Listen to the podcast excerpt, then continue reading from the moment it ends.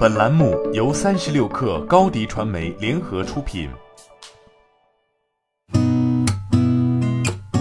八点一刻，听互联网圈的新鲜事儿。今天是二零二二年四月十一号，星期一，早上好，我是金盛。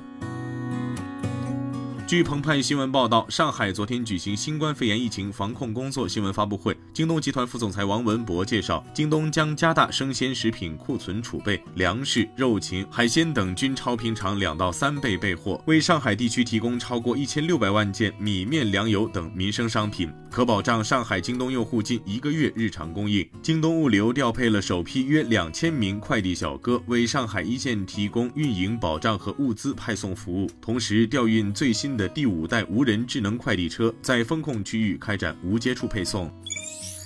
IT 之家消息，继浦东绿洲康城社区瑞金医院后，日前美团自动配送车保工车队已进入复旦大学，为校内师生提供一日三餐的无接触配送服务。截至目前，美团驰援上海的自动配送车队已落地社区、医院及高校三个场景，累计配送订单超过一万单。目前，复旦大学内每餐配送量近两千单，单车能够承担超两百份餐盒的配送。三十六氪获悉，近日腾讯视频发布消息称，将于四月二十号零点对腾讯视频 VIP 和超级影视 VIP 价格进行调整，其中用户最常使用的腾讯视频 VIP 月卡以及超级影视 VIP 的多项套餐价格均保持不变。VIP 连续包月价格由二十元调整为二十五元，超级影视 VIP 连续包月价格由三十元调整为三十五元，腾讯视频 VIP 年卡价格由二百五十三元调整为二百五十八元。据报道，蔚来汽车在其官方 App 上表示，自三月份以来，因为疫情原因，公司位于吉林、上海、江苏等多地的供应链合作伙伴陆续停产，目前尚未恢复。受此影响，未来整车生产已经暂停。由于上述原因，近期不少用户的车辆会推迟交付。据新浪财经报道，新东方联合艾瑞咨询四月九号共同发布《二零二二中国大学生学习与发展白皮书》和二三考研年度报告。考研报告预计，二零二三年全国考研报名人数可能突破五百二十万人。白皮书显示。面对毕业后是继续深造还是直接工作的问题，有百分之五十四的受访者希望继续深造。